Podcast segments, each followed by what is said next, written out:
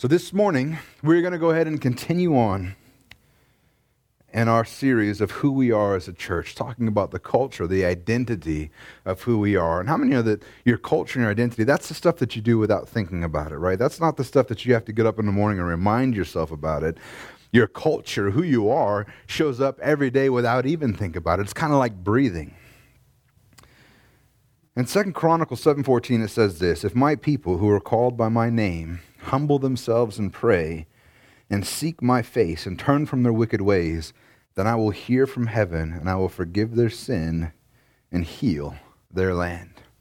Now, obviously, God was speaking to the Jewish people at this time, but this principle holds true to even us today. If we go ahead and humble ourselves and pray, what does that mean? Stop relying on yourself and start talking to God. Rely on Him, and He's going to take care of you. And with that in mind, that's why we're talking today, that we're a people who pray. That's the identity of who we are, the culture of our church. Because how many of you know that relationship is important? And you can't have a relationship without communication. If you want to have a relationship with God, the first thing you have to do is talk to Him. Because if you don't talk to Him, then you don't have a relationship. And when you do talk to Him, God is going to speak to you. He'll speak to you through His Word. How many know that God speaks to each and every one of us through His Word every time that you read it? He's also going to speak to you through the voice in your head. You know that, that voice that you hear that sounds kind of like you in your head? Sometimes that's God speaking to you. And I'm going to tell you today how you know if that's God or if that's just you. And then finally, God will speak to you through the leaders, your spiritual leaders. And on very rare occasion, although it's never happened to me personally, God will speak audibly to you. I've known people who He has. He's not done it to me. But the thing is, is that God speaks to me in, in, in my own voice all the time. And I'll give you a sneak peek. The reason, the way you can know if it's God and not yourself is if it aligns with the Word of God. If it doesn't align with the Word of God, then it's not, then it's not God. If it aligns with the Word of God, then God's speaking to you. And if you've ever wondered to yourself, man, I know God wants me to do something, but I don't know what it is He wants me to do. Anybody ever had that feeling? What is it that God wants me to do? You want to know how you get that, that answer? You ask God about it. If you begin to talk to God and ask for it, He'll begin to speak to you. If you don't know what God wants you to do, have you even spent the time to talk to Him about it? Because the reality is that if we want to be successful as Christians, and also if we want to be successful as a church, we're going to have to take some time and pray. You know, every morning at, at nine a.m. Sunday mornings, we have a prayer meeting in there. And we only ever have a handful of people in there. And I wonder if it's, am I not doing a good job letting everyone know the importance of prayer, how important it really is that we get together and pray as a church. It's important that you pray alone. It's important that you pray as a family. But it's also important that we pray as a church, and we have a time set aside for that. And I would just encourage you to come be a part of that. Amen? So let's take a look at it. The first thing that I want to talk about today is we are talking about being a people of prayer. In Colossians four two, it says, continue steadfastly in prayer, being watchful in it with thanksgiving. How many are that prayer is not just a good idea, but it's actually a command from God? We are commanded to pray. He says right here, continue steadfastly in prayer, being watchful in it with thanksgiving. And then Paul goes on to the point and says that not only are we to, to pray, but we're to continue steadfast, con, steadfastly in prayer. He says it another way in First Thessalonians five seventeen. He says, pray without ceasing. That's always been an interesting phrase to me, pray without ceasing, because that seems like almost an impossible task, right? Because if I was praying without ceasing, how could I be preaching to you right now? It seems like that those two can't work together. So what did he mean when he says pray without ceasing? And I believe this is being in an attitude of prayer at all times. So are you always in an attitude of prayer? One of the ways that this would look like is, is when something good happens to you. Say you get a promotion at work. What is your first inclination? Do you immediately thank God? I think if you're in an attitude of prayer, you begin speaking to God. I mean, He's the first person that you tell and you thank Him for it. I think being in an attitude of prayer means that at any moment, a drop of a hat, you, you are in prayer. It's not something that you have to think about or focus about. It's something that happens naturally because you're always in that attitude. That's how we pray without ceasing. And I think for for for so many of us, uh, uh, and when I say us, I don't mean us, the, the the church right here. I mean us Christians. As prayer is is a is a is a backdrop. It's an afterthought. Unless that applies to you, then I'm talking to you. But if it is, but prayer is to become is, is an afterthought instead of something that just comes naturally. Like we we we we wake up the next morning and go, oh man, I didn't pray at all yesterday, or I didn't pray at all last week. When it should be as natural as breathing. When you wake up, you begin to pray. You ever woken up in the middle of the night and you can't go back to sleep? That's a great time to prayer to pray. It might even be that God woke you up because he needed to talk to you. Don't ignore him. But we have to do this steadfastly. And did you know that this isn't the only place in the New Testament that prayer is commanded to us? First Timothy two eight, Paul says this, I desire that in every place that men should pray, lifting holy hands without anger or quarreling. You find it in the Old Testament as well. First Chronicles sixteen eleven, seek the Lord in his strength, seek his presence continually. Once again, not only are we commanded to seek his presence, but to do it continually. This is something that happens over and over. We should always be in an attitude of prayer and always and at a place where at a drop of a hat, we're talking to God. It should be conversation within our day. I don't remember who the preacher was that said it, but somebody asked him, how, how long do you pray? And he goes, man, I don't think I ever pray for more than fifteen minutes. He says, but I also don't think I ever go fifteen minutes without prayer. There's a difference. So so maybe you don't need to get up in the morning and spend two hours in prayer. Now, if you do, don't stop. That's a good thing. But how about you just make sure you're praying at all the times through, throughout the day? You almost get in a car accident, begin to thank God that he kept you safe. Immediately begin to pray to God and thank him. Something good happens, pray. You're bored, pray. I think that's the, the probably the worst time that we don't pray, right? We it, It's easy to pray when things are going good because you're thanking God, and it's easy to pray when things are going bad because you need his help. But what about when things are just going? That's a good time to pray as well, amen? Prayer is such an important part of being a Christian because you can't have a relationship without communication. All Christians that, that, that are like to say, oh, we're not part of a religion, we're part of a relationship. But they don't talk to God ever. Are you really part of a relationship? Or have you just made out of a religion out of saying it's a relationship? I just know this, that if I never spoke to my wife, our relationship would fall apart pretty quickly.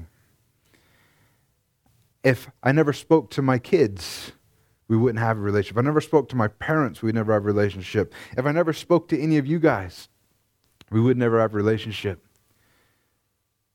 The truth is, is that we have to communicate to have relationships. And that's what, uh, this is true with God as well. And that's why it's so important as Christians that we pray. And we're commanded to pray. And not only are we commanded, but we're, we're commanded to keep in constant communication with him, in constant prayer, steadfastly, continually, because it's instrumental to having a relationship with him. And then we also have Jesus, who sets an example for us in prayer. In Luke twenty-two, thirty-nine through forty-two, it says, he came out and went, as was his custom, to the Mount of Olives. And the disciples followed him. And when he came to the place, he said to them, pray that you may not enter into temptation. And he withdrew from them about a stone's throw, and he knelt down and prayed, saying, Father, if you are willing, remove this cup from me. Nevertheless, not my will, but your will be done. I always found this interesting because Jesus is setting the example for us about prayer. Now take a moment to think about who this is. This is Jesus, God incarnate, is still taking time to pray. If Jesus needs to pray to the Father, how egotistical do we think are we if we think we don't need to? I mean, what are we trying to say about ourselves? I mean, well, Jesus made me need the Father's help, but me, I got this. If Jesus needed to pray, then we certainly need to as well. But I want you to notice something else about this too. This wasn't a one-off thing. This wasn't because he was about to go and and, and he was making his way to the cross and he was starting to to to be concerned about it. It wasn't like his things were getting bad. He began to he just began to pray. But what does it say? This was his custom. This was his culture. This was who he was. He prayed to the Father. And that's what our culture needs to be.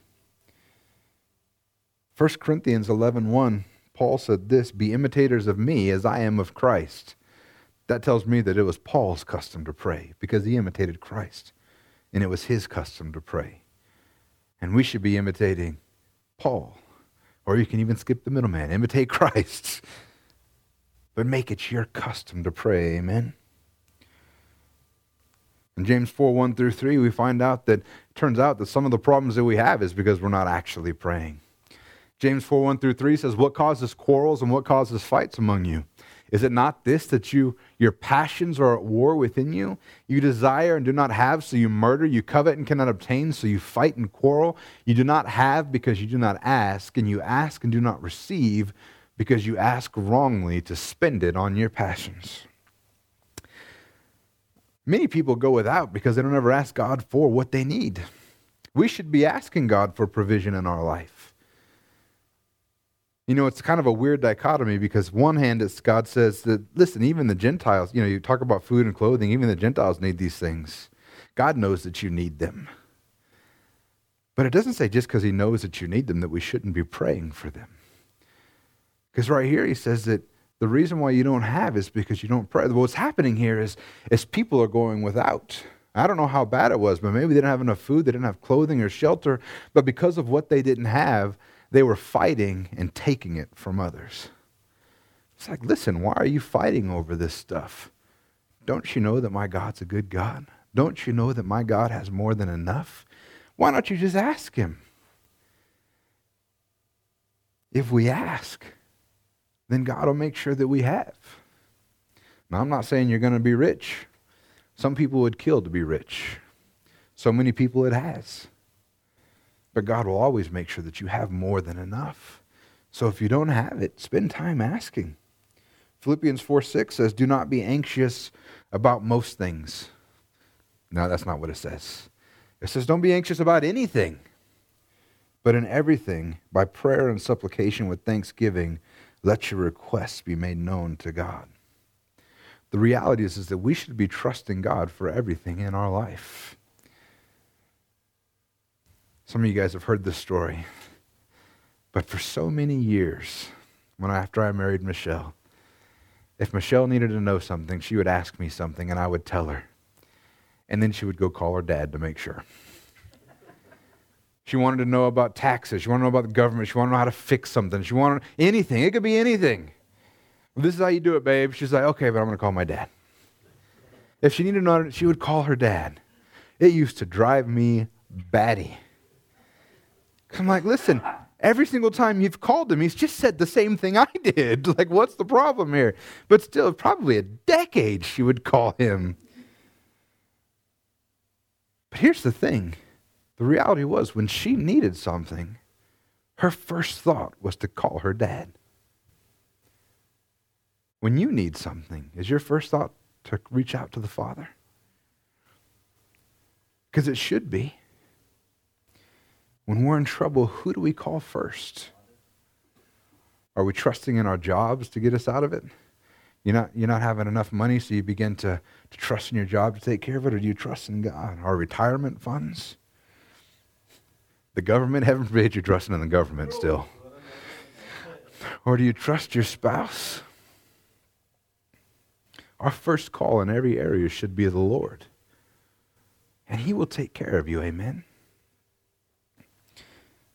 And then it says, if you ask, you will receive, if according to the will of God. It says the reason why some of you, you do ask, but you don't receive because you ask wrongly. It's, it's all about you to spend on your passions. You're not asking in accordance with the word of God. First John five fourteen through fifteen says, "And this is the confidence that we have toward him, that if we ask anything according to his will, he hears us.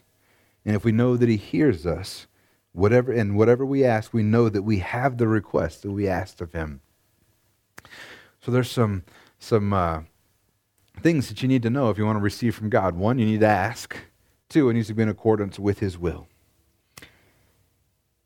And the quick test for that is, is it in line with Scripture? Or is it not? Right? So look at it this way. If you're asking God, you're looking, you look across the way, and you, and you know, you're a young man, and you see the the the, the wife across the way. You're like, man, she's beautiful. I'd like her to be my wife. God, make her my wife. God's not going to answer that prayer. That's not on the line of Word of God. Or what about this one? Man, my coworker is driving me crazy. Father, would you just let them get hit by a bus on the way home tonight? That's not in line with the Word of God, right? I'm being silly. But if you ask in alignment with the Word of God, you're good to go. What if you ask, God, can you make sure that we have enough food on the table? Or that we can have rent so we keep uh, food or the shelter over our head? Those things are in line with the Word of God. Matter of fact, guys, don't even be anxious about those things. Ask, you're going to receive. And here's the thing, and we talked about this a little bit at the men's meeting yesterday, but as you walk with God more and more, then your will becomes in alignment with Him. And you'll find that the things that you ask for are in alignment with the Word of God because you're thinking like Him. As you begin to pray and get to know Him better, as you begin to read His Word and get to know Him better, the things that you think, the things that you ask for are going to be in alignment with the Word of God, and you're going to see prayers getting answered, amen? Because anything that you ask at that point will be in the will of God. Jesus also had a few things to say about how not to pray, though, as well. There's a few things that we need to consider. In Matthew six, seven through eight, it says, when you pray, do not heap up empty phrases as the Gentiles do, for they think that they will be heard for their many words. Do not be like them, for your Father knows what you need before you ask Him. We need to make sure that our our prayers aren't empty. We're not just going through the motions. We also need, and this is something I think that, that even seasoned Christians need to understand, is that God is not moved by our many words, or in today's day and age, it's not about many words. It's about how many people I can get to pray with me. There's not some limit where if I can just get five more people to pray with me, then surely God will have to answer. God is not swayed by the amount of people that we have praying. Now, I'm not saying that you shouldn't ask people to pray with you. You just need to understand why you're asking people to pray with you. If you're, if, if the idea is that you're going to get enough people to sway God, you've missed the point. The reality is, is we pray together because we want to stand in agreement with one another and with the Word about a situation. That's why we ask people to pray, but it's not about how many people we can get to pray. You know, these online email prayer list, if we just get enough people, God will surely heal this person of cancer. That's not how it works. It's not the amount of people that pray. And it's also not this idea of being asked repeatedly over and over and over again either. We should ask once, and then you just thank Him for answering at that point from going on. So what does this look like? Say you're asking for, for healing. The first time you say, God, please, uh, thank you, or God, would you just heal me of this headache? We asked Him. And then if you still have a headache an hour later, you don't ask Him again. You just say, thank you, Father, for healing this headache. You thank Him that it's already done. You stand, you believe in faith. You pray in faith. We ask once, and then we just thank Him from here on out. You see, Elijah, one of my favorite stories in the Bible is when Elijah mocked the prophets of Baal for the same thing. First Kings eighteen twenty-seven, he says, cry aloud, for He is the God, right? He's trying to get all these these uh, prophets of Baal to, to pray to their God to get Him to answer, and obviously a false God's not going to answer. He says, wait a minute, cry aloud, for He is the God. Either He is musing or He is relieving Himself. He's on a journey, or perhaps He's asleep and must be awakened. Elijah's funny. He's, he's, he's the kind of guy I'd like to meet. Basically, he said, yell at Him louder. Maybe He's pooping and He can't hear you. That's what He's saying. But here's the thing, is God's not moved by the same words over and over, or praying louder. And He's not moved by the amount of people praying. Like I said, when we when we pray together, it's about being in agreement. It's not about being, it's not about having enough people to, to tip God in our favor. Matthew eighteen nine says, again, I say to you, if two or you agree on earth about anything they ask, it'll be done for them by my Father in heaven. That's why we ask people to pray with us, is to be in agreement with us. And then in Matthew six, five through six, Jesus had a lot to say about prayer and how you should and shouldn't do it. But in five through six, it says, when you pray, you must not be like the hypocrites, for they love to stand and pray in the synagogues and at the street corners, that they may be seen by others. Truly I say to you, they have received their reward. But when you pray, go into your room, shut the door, and pray to your Father who is in secret, and your Father who sees in secret will reward you. Prayer is, not all, is also not a show. We're not trying to prove to people how spiritual we are. It doesn't require fancy words. It doesn't require eloquence of speech. You can talk to God just like you would talk to a friend. Simple language. Every time you pray, you don't have to be all, all, all crazy about it either. One of the things that people always are shocked about me for the first time they hear me do is when I pray for food. They think, oh, the pastor's praying for food. We might as well pull up a chair. It's going to be a while. But I simply say, Father, bless this food. Thank you for it. And we eat. And the reason is, is there's two reasons. One, we're there to bless the food. We're praying for the food. Two, it's not the only time I pray. I don't need to fit in my whole day's worth of prayer at the mealtime, because I'm praying at other times during the day. And I'm not trying to put on a show. I don't need you guys to know how good of a prayer I am. Because the truth is, is I'm not that good. I just have a couple secrets up my sleeve. One, I talk to God like he's a friend. It's real simple. Two, I just pray the scriptures. Because you know what? If you pray the scriptures, you don't have to be concerned if you're in God's will. Just repeat what the scripture says about prayer. You'll be fine. Prayer, it's not about show, but it's just a normal aspect of our relationship with the Father. But if you're still not sure how to pray, the good news is, is that God teaches us how to pray. In uh, Matthew six, nine through thirteen, it says, "Pray then like this, our Father in heaven, hallowed be your name. Your kingdom come, your will be done on earth as it is in heaven.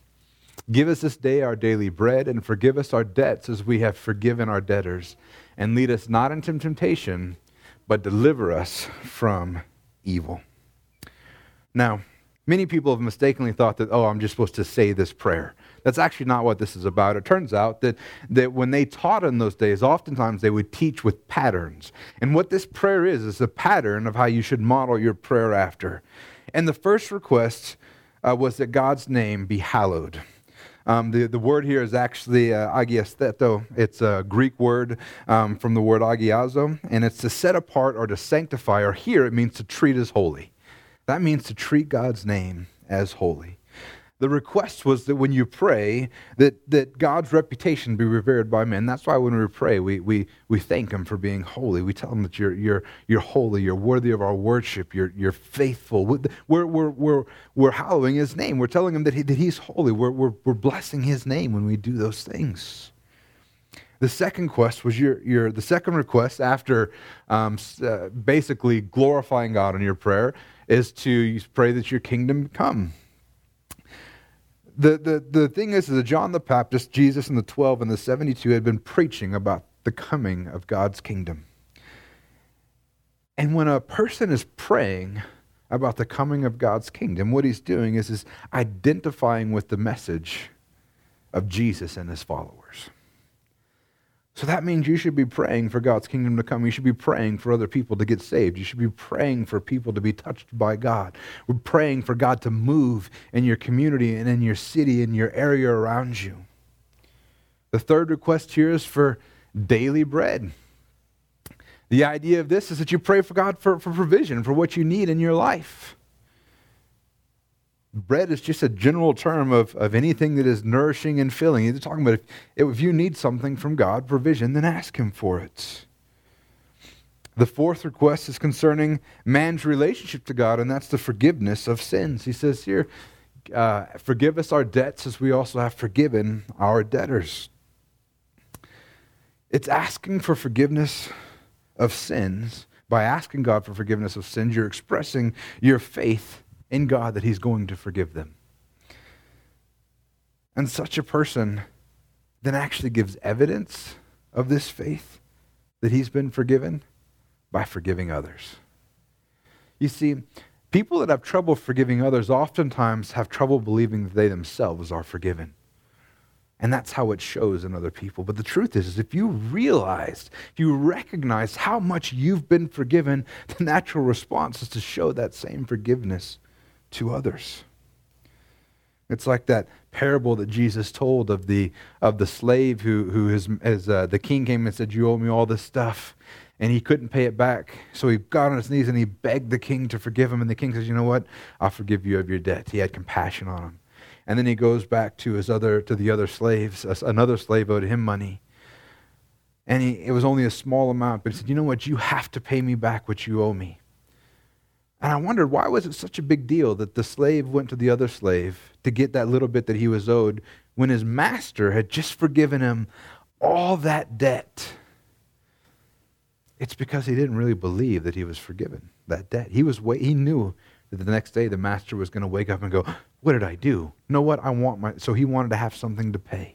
That's what I believe that the parable is about, is he didn't really believe that he was forgiven, so he wasn't willing to forgive somebody else.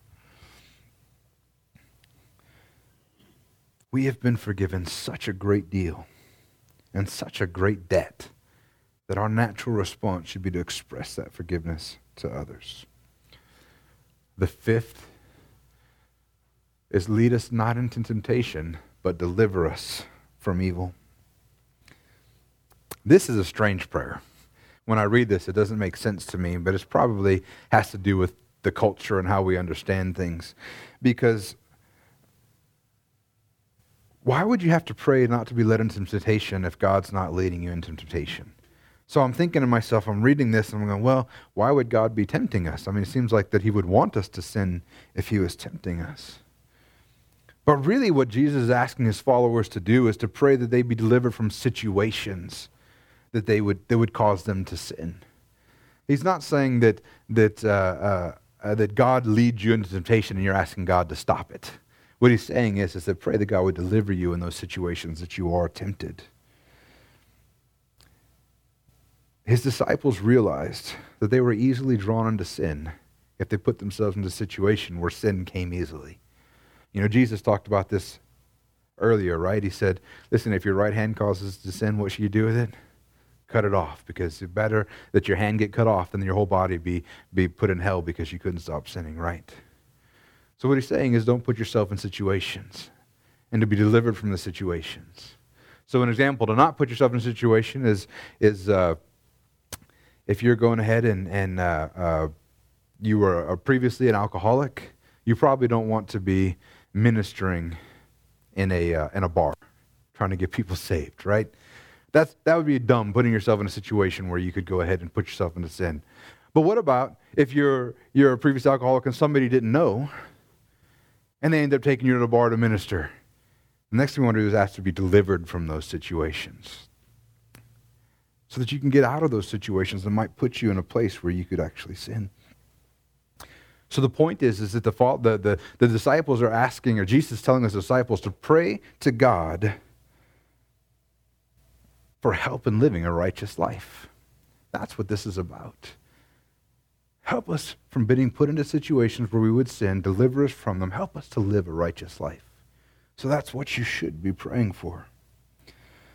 Mother Teresa once said, I know that God won't give me anything I can't handle, but sometimes I wish he didn't trust me so much.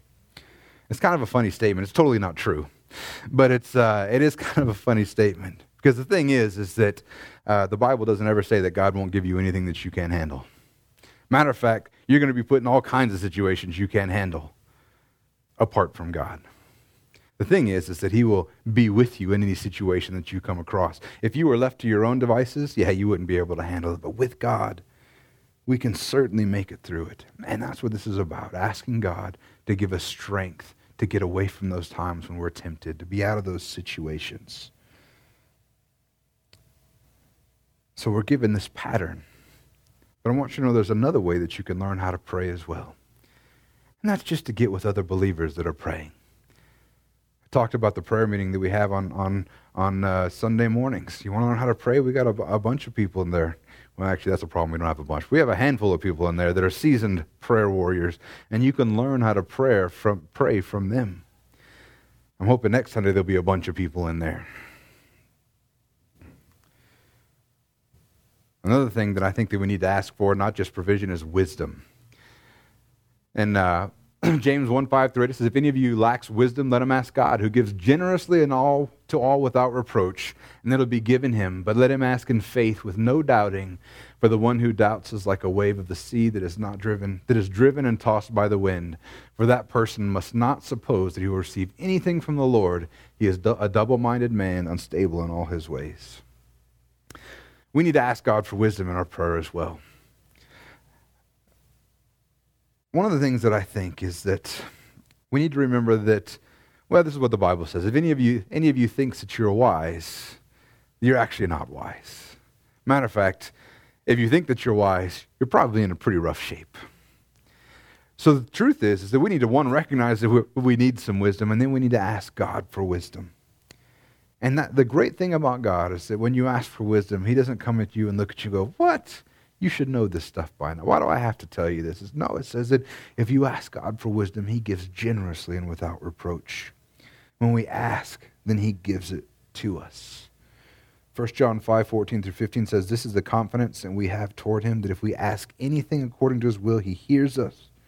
If we know that he hears us, and whatever we ask, we know that we have the request that we have asked.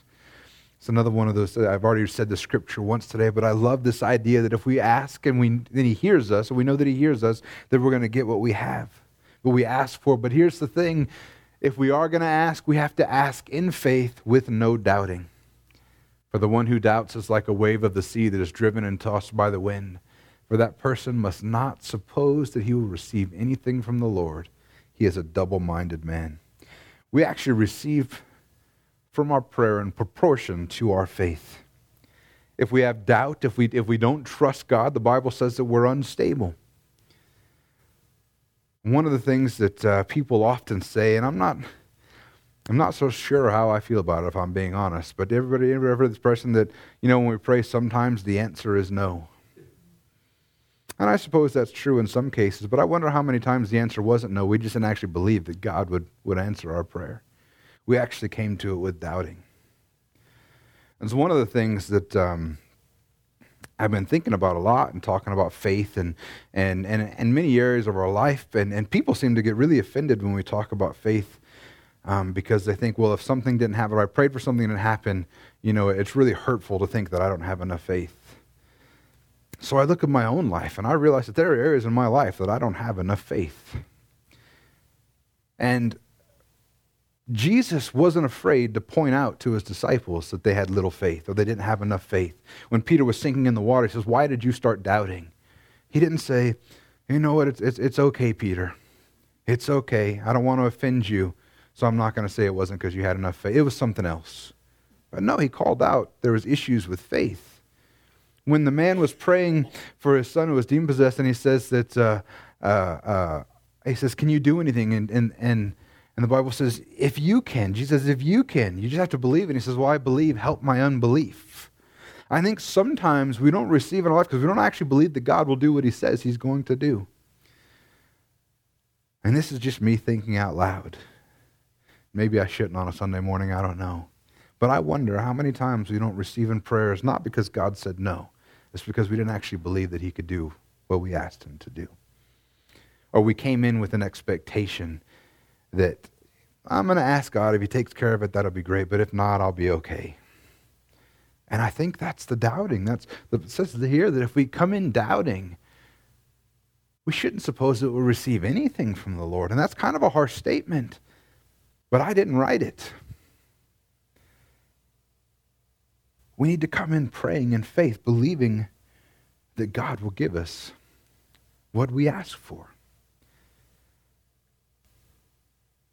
God is looking for people who are going to pray in faith. God is looking for people who will pray convinced that God is hearing them and will answer their prayer. That's one of the reasons why I encourage people to stop praying, God, will you? And start praying, God, thank you that you have. Even changing the words that you say changes how you think about what you're praying for. Begin to pray believing that you've already received what you've asked for. And the Bible says when you ask in faith, it will be given him. But the ones who doubt, that person must not suppose to receive anything from the Lord. I know some of these statements are hard to hear, but the thing is, I think we should be challenged. And like I've said, one of the things that's been really driven home in my life lately is, is we have to stop evaluating the Word of God by our experiences, but instead evaluate our experiences by the Word of God and begin to put our trust in Him. Another thing that I think that we need to make sure that we're praying for is not just our own needs, our own provision, but praying for others. In Ephesians one, sixteen through twenty-one, it says, I do not cease to give thanks for you, remembering you in my prayers, that the God of our Lord Jesus Christ, the Father of glory, may give you the spirit of wisdom and of revelation and the knowledge of him, having the eyes of your hearts enlightened, that you may not, that you may know what is the hope to which he has called you, what are the riches of his glorious inheritance in the saints, and what is the immeasurable greatness of his power toward us who believe, according to the working of his great might, that he worked in Christ when he raised him from the dead and seated him at his right hand in heavenly places, far above all rule and authority and power and dominion and above every name that is named, not only in this age, but also in the one to come. Like I said, not only should we be praying for our own needs, but praying for the needs of others as well. We have to be careful not to have this attitude of, I'm going to, you know, I'll pray for us four and no more. Just praying for your own family, but are we praying for others? When Paul prayed, he prayed for others all the time. You see in each and every one of his letters, and he teaches us how to pray for others. We look at here, he says this, I don't cease giving thanks for you, remembering you in my prayers, that the Lord God of our, that the God of our Lord Jesus Christ, the Father of glory, may give you the spirit of wisdom and the revelation of knowledge. First he begins to pray that they would have wisdom, that they would have knowledge, that they would have a revelation of Jesus, that they would see clearly. Are we praying these things for others? And the truth is, is that I hope that you're praying that for me, because I need those things. And I pray those things for you because you need those things, even if you don't think you don't. If you already think you're wise, ask that you be shown that you're not, so you can actually become wise, amen? We live in a fallen world, and things are going crazy all around us. We need prayer from others. Last week we learned that we need the power of the Holy Spirit, and, and we do need that to make it in this world. But I think that we also need prayer from others to make it in this world as well. So make sure that we're praying for one another. And I think that if we will pray for one another, we'll see changes in people's lives. And here's the thing, I don't know about you guys, but sometimes I forget. So I would encourage you, get a prayer journal, something to write it down. Monday, I'm praying for Stephen and Norma. Tuesday, I'm praying for George and Hope and Jan. Wednesday, I'm praying for Mireya and Blake and Brenda and so on. And so. Write down their names so you don't forget. That's a great way to remember. So that way when you get up, you don't have to write down what you're praying for per se, but just put their name in there. So when you go, oh, it's Monday, I'm praying for so-and-so. And you don't forget, because we need each other's prayers. And I think that if we'll do that, we're going to see blessing in our own lives and in the lives of others. We're going to see change and growth. And it might even help some of you who think, man, I just don't know what to pray for. Well, now you know. Write down the names of the people in your church. But they didn't ask me for prayer, so pray for them anyway. I don't think anybody was asking Paul for prayer, but he says, listen, I pray for all of you guys. I don't cease to give thanks for you. Oh, that's the other thing. Thank God for these people in your life, because they're a blessing to you, amen? In Acts two forty-two, we see this about the apostles. They devoted themselves, or the, the people, they were being discipled by the apostles. They devoted themselves to the apostles' teaching and the fellowship and to the breaking of bread and the prayers. This was the early church, what they looked like. They devoted themselves to the teaching of the apostles, the word of God, right? They devoted themselves to fellowship and breaking bread. That's why we get together at least Uh, once a, a month as a church at the end of the month, because we're supposed to be getting together, having fellowship, breaking bread together. It's why we have Bible studies throughout the week. You can go to the one on Friday night at Jan's house. We have the ones here on Wednesday. We're supposed to be getting together. That's why I hope you guys are calling each other during the week and actually having lunch or dinner or whatever together every now and then, because we're supposed to be getting together. It's what the early church did. And finally says they were devoted to prayers. As a church, we need to make prayer a priority. That's why we have the corporate prayer on Sunday mornings. As individuals, we need to make prayer a priority. Do whatever you do to have to do that. Like I said, start a prayer journal, make a list. Begin to realize that you don't have to pray long and hard or with fancy words. I would encourage you to be specific. You know, a prayer that that that one will severely shorten your prayer time is, Lord, please bless Blake. Amen. Be specific. God answers specific prayers. Do you even know what you're asking for when you ask to just bless somebody? Be specific. Write it down. And see what God will do. And then if you run out of things of prayer after that, like we talked about last week, begin to pray in tongues. You'll be surprised at what kind of things will be answered when you didn't even know you were praying for them. Amen. If you're married, pray with your spouse. Here's the thing. When we look at the Word of God, we can't just pick the parts that we like. But we have to, to follow all of them. We have to give our everything. And the truth is, is that prayer is such an important part of being a Christian that we cannot disregard it. We can't neglect it. It needs to be a priority in our life. Amen? So church, I would encourage you, make prayer a priority. Do whatever you have to do to remember, to figure it out. Write a list, whatever it is, but make it a priority. And you'll find that as you do it more and more and more, it becomes part of your identity, your culture, and you don't have to think about it anymore. It becomes like breathing. Amen?